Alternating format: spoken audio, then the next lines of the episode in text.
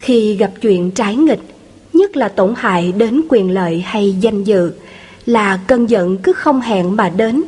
Dù lúc ấy có ai nhắc nhở ta cũng gạt ngang, lý trí cũng đứng lặng chào thua cảm xúc. Từ thất bại này đến thất bại khác, ta trở nên căm ghét cơn giận của mình. Trách cha mẹ trao chi cho mình cái tính làm khổ mình, khổ người như thế. Giọng đọc của diễn viên MC Trung Dũng giới thiệu bài viết tức giận nằm trong tác phẩm Hiểu về trái tim.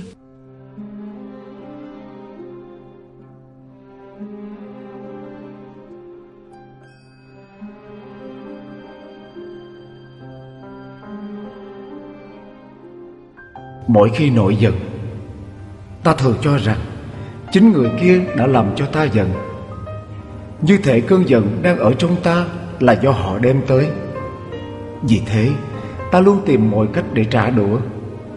Dù ít nhất là một câu nói Hay một hành động Khiến người kia phải đau điếng Thì ta mới hạ dạ Ta cho rằng ta làm như thế Thì mới mạnh mẽ, Để họ không còn dám chọc giận ta nữa. Sự thật là càng trả đũa Thì cơn giận càng lớn mạnh. Ta càng đuối sức Và chính ta chịu lộ lạ nhiều nhất Bởi khi giận. Năng lượng trong ta bị đốt sạch Cơ thể liên tục phóng thích ra các chất kích thích, Adrenaline và cortisol Gây rối loạn chu trình sinh học của cơ thể, Nhất là nhịp tim và hơi thở tăng dồn dập.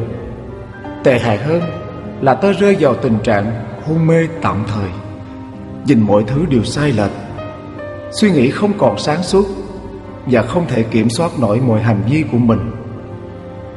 Nếu thế hệ trước, Mà gần nhất là cha mẹ có tính nóng giận Thì ta khó thoát khỏi sự trao truyền Từ nhiễm sắc thể DNA Hay ảnh hưởng từ cách nói năng Và hành động hàng ngày của họ.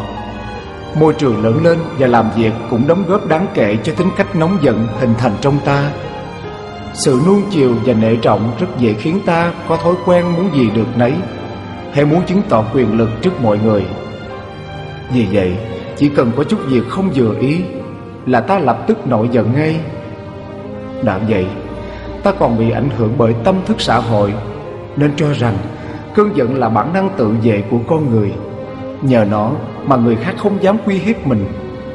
Và đó cũng là cách giải tỏa cảm xúc Để ta lấy lại cân bằng mỗi khi gặp điều phiền toái. Nhưng thực chất là ta đã thất bại. Ta chưa thường phục được bản tính hơn thua cố hữu.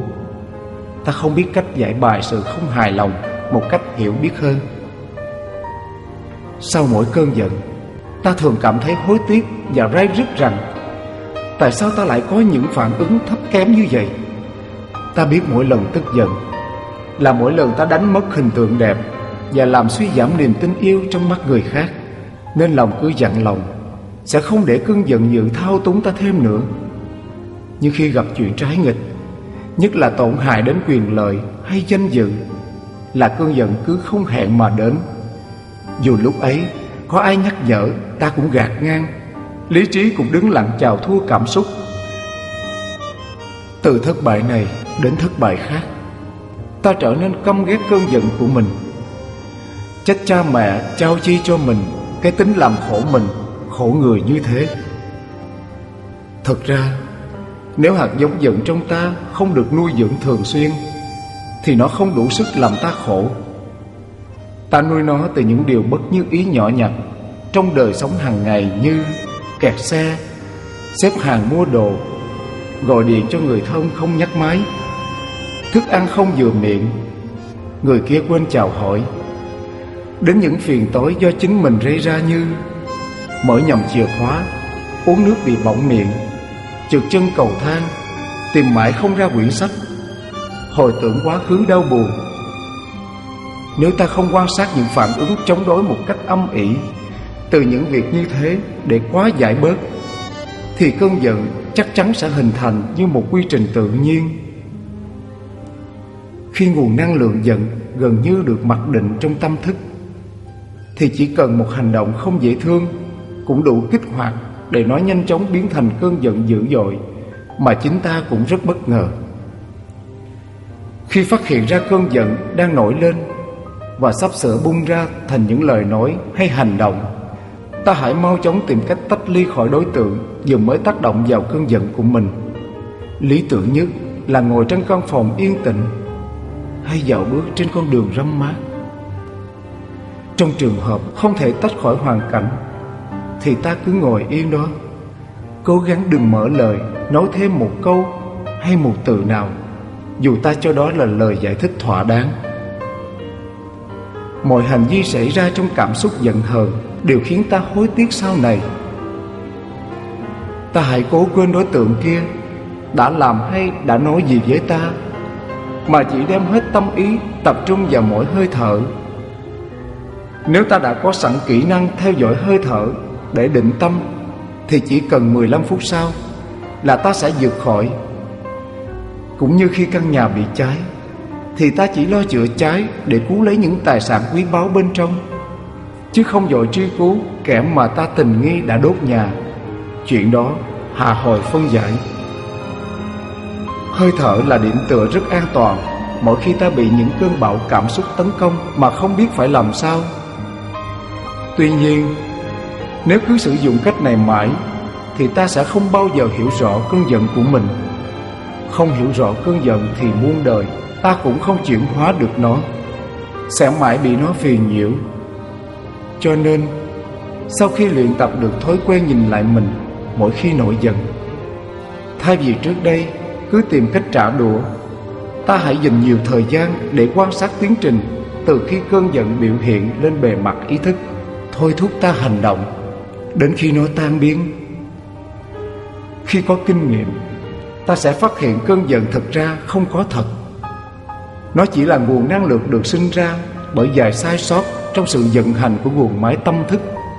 Trong đó có nhận thức sai lầm, trí tưởng tượng phóng đại, cảm xúc nhạy bén, các giác quan không được phòng hộ cẩn thận. Chỉ cần duy trì khả năng quan sát tiến trình ấy lâu bền bằng thái độ không thành kiến, từ từ ta sẽ thấy rõ bản chất thật của cơn giận và dễ dàng chuyển hóa nó. Tuy nhiên, Lỗi thường mắc phải là ta nghĩ mình sẽ hết nóng giận ngay khi đã biết cách luyện tập. Một thói quen được hình thành trong thời gian quá dài thì không thể thay đổi trong một sớm một chiều được. Tiến trình quan sát cơn giận có thể đem tới cho ta những khó chịu bất ngờ trong giai đoạn ban đầu. Nhưng dần dần, ta sẽ quen và cảm thấy rất thú vị như xem một bộ phim hành động. Ta cứ ngồi đó quan sát cơn giận của mình như đang ngã người ra ghế xem phim vậy. Trong trường hợp bất hại, Ta cứ để cơn giận của mình nổi lên một cách tự nhiên. Nhưng khác với mọi lần là ta có quan sát. Lẽ dĩ nhiên, cơn giận vẫn cứ xảy ra theo tốc độ của riêng nó. Ta không có ý đuổi theo để dập tắt, Mà chỉ quan sát để thấu hiểu cơ chế hoạt động của nó như thế nào thôi. Mỗi lần quan sát sẽ cho ta một cái thấy mới về bản chất vô thường của cơn giận. Nhận thức sai lầm trong ta từ đó sẽ rơi rụng. Ta cần kiên nhẫn để điều chỉnh lại cơ chế hoạt động của tâm thức, chứ không phải muốn điều khiển được cơn giận. Khi ta chưa thấu hiểu cơn giận, thì dù có điều khiển được nó, cũng chỉ là giải pháp tạm thời. Ta cũng đừng dội thỏa mãn về kết quả thực tập ban đầu. Dù không còn dễ giận như trước nữa, Thậm chí có thể mỉm cười thật tươi Để nghe lời quở trách của sếp Hay hành động bất cẩn của một bạn đồng nghiệp. Nhưng hãy đợi đấy. Khi về đến nhà, Bất ngờ bị người thương nghi ngờ Hay phán xét một cách vô căn cớ Thì cơn giận năm xưa Sẽ quay về ngay lập tức. Thế nhưng ta lại biện minh, Có thương mới giận. Đối với người dân nước lạ Thì làm sao cũng mặc kệ, Ta chỉ cần quan tâm vì họ chẳng liên quan gì đến ta. Đằng này, Một người sống với ta chừng ấy năm trời, Lúc nào cũng tin yêu Và sẵn sàng cho người ấy tất cả, Mà lại đối xử với ta như vậy Thì thật là xúc phạm, Không giận mới là chuyện lạ. Sự thật là vì ta đang tức tối trước đòn tấn công Mà ta không hề có ý thức phòng thủ. Vì ta tưởng rằng Ta đã hết lòng với ai, Thì người đó không được quyền làm ta tổn thương không ngờ Chính tự ái quá lớn đã làm ta tổn thương Đòi hỏi một con người đừng bao giờ có những dụng về lầm lỡ với ta chỉ vì ta đã từng nâng đỡ hay hiến tặng cho họ quá nhiều thứ thì đúng là một ảo tưởng. Thử đổi lại vị trí ấy, ta có làm như thế được không? Đời sống ngày càng nhiều áp lực, chỉ mỗi khó khăn kinh tế cũng đủ khiến người ta mất hồn, dễ bỏ quên bản thân mình và thường xuyên sai sót. Nếu ta là người có hiểu biết và đang bình ổn, thì hãy giúp họ tươi tỉnh lại để nhận diện chính mình và cuộc sống mầu nhiệm đang hiện hữu. Lẽ nào lại muốn quẳng thêm vào họ cơn thịnh nộ nảy lửa của ta Chỉ trừ khi không tự chủ được mình Chứ ta đừng bao giờ giả bộ nổi giận Để mong bên kia thức tỉnh Và hành động đúng đắn trở lại Bởi không ai thích đón nhận những cảm giác nặng nề Khó chịu cả.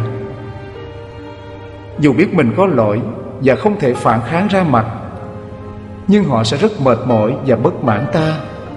Không cẩn thận, Cách đó có khi bị hiểu lầm là thái độ trừng phạt không thương tiếc, Nên họ nuôi hận trong lòng Và sẽ làm cho tình trạng càng xấu đi. Phiền não vốn rất tinh tế. Nếu không có một kỹ năng quan sát tốt, Thì ta khó mà phát hiện hết những góc khuất rồi một ngày nào đó, Ta không thể tin cơn giận cuồng điên Bỗng từ đâu tràn ra như thác lũ. Bởi do ta chủ quan, Tưởng mình không còn giận hờn nữa, hoặc tưởng rằng mình chỉ giả bộ để ra quy, hoặc trình diễn để lấy lòng kẻ khác, mà không thấy những đợt sóng tức giận đang ngấm ngầm. Mỗi ngày một chút, năng lượng giận hờn kết tinh thành một khối rất lớn mà người ta thường gọi là nội kết cục nội kết này gần như chi phối mọi hành vi của ta. Lúc nào cũng khiến ta câu có hay gây sự với đối tượng ấy. Mặc dù họ chẳng làm gì ta cả. Hóa ra, ta đã không hiểu hết cái tâm cố chấp Và chưa đủ độ lượng của mình. Dù trong ý chí, Ta cho rằng chuyện ấy không đáng chi cả. Thế mới biết, Hiểu biết về những ngõ ngách sâu kín trong tâm mình Còn quan trọng hơn là dập tắt ngay một cơn giận. Cho nên, Khi nào ta còn nâng niu cái tôi của mình, Thì cơn giận vẫn còn. Bởi tình thương chính là khắc tinh của cơn giận. Cơn giận cũng vô thường, Nắng bừng vỡ màn sương, Mời lên tâm tỉnh thức, Càng nhìn lại càng thương.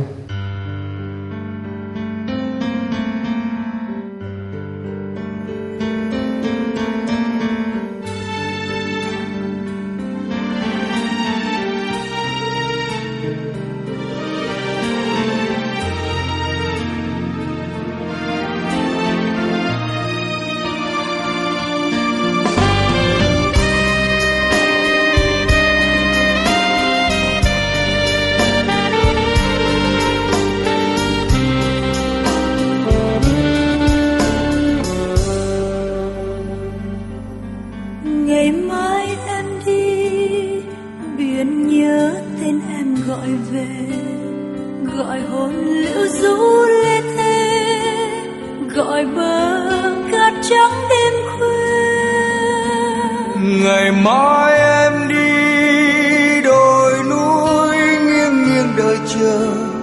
Sỏi đá trong em từng giờ.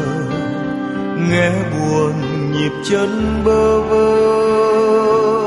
Ngày mai em đi, biển nhớ em quay về nguồn. Gọi chung sương gió ngập hồ, bàn tay chân gió ngày mai em đi thành phố mắt đêm đèn vàng hôn lẽ nghiêng vai gọi buồn nghe ngoài biển động buồn hơn. hôm nào em về bàn tay buông lối ngờ đặt lên cũng phím chờ dầu lên đây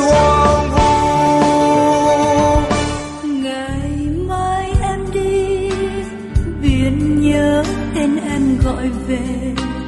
Chiều xuống ướt đẫm cơn mê, trời cao nếu bước xuân khê ngày mai em đi còn đã rêu phong dù buồn, đèn phố nghe mưa tội hơn nghe ngoài trời răng mây luôn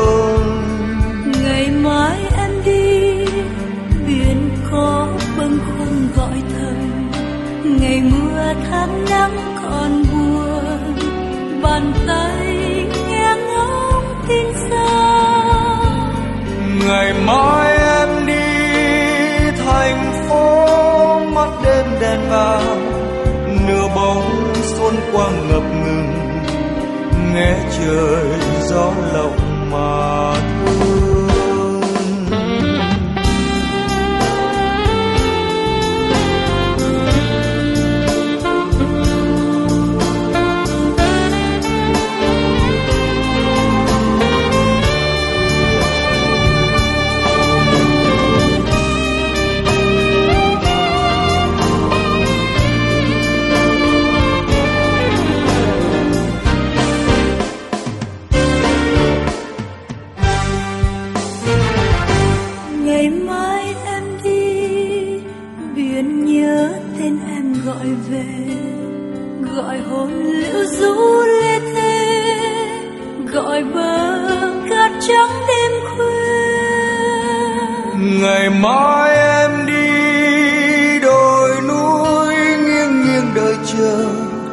Sỏi đá trong em từng giờ.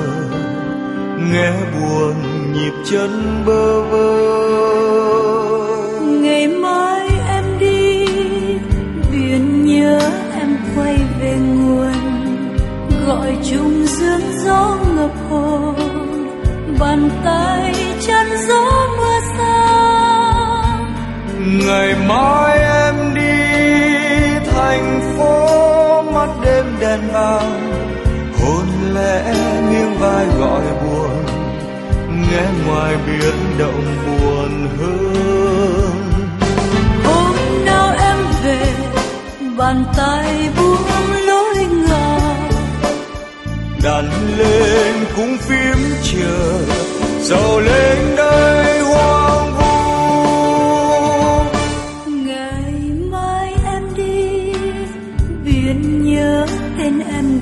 về chiều xuống ướt đẫm cơn mê, trời cao nếu bước xuân khê ngày mai em đi, cồn đã rêu phong dù buồn, đèn phố nghe mưa tuổi hơn nghe ngoài trời răng mây luôn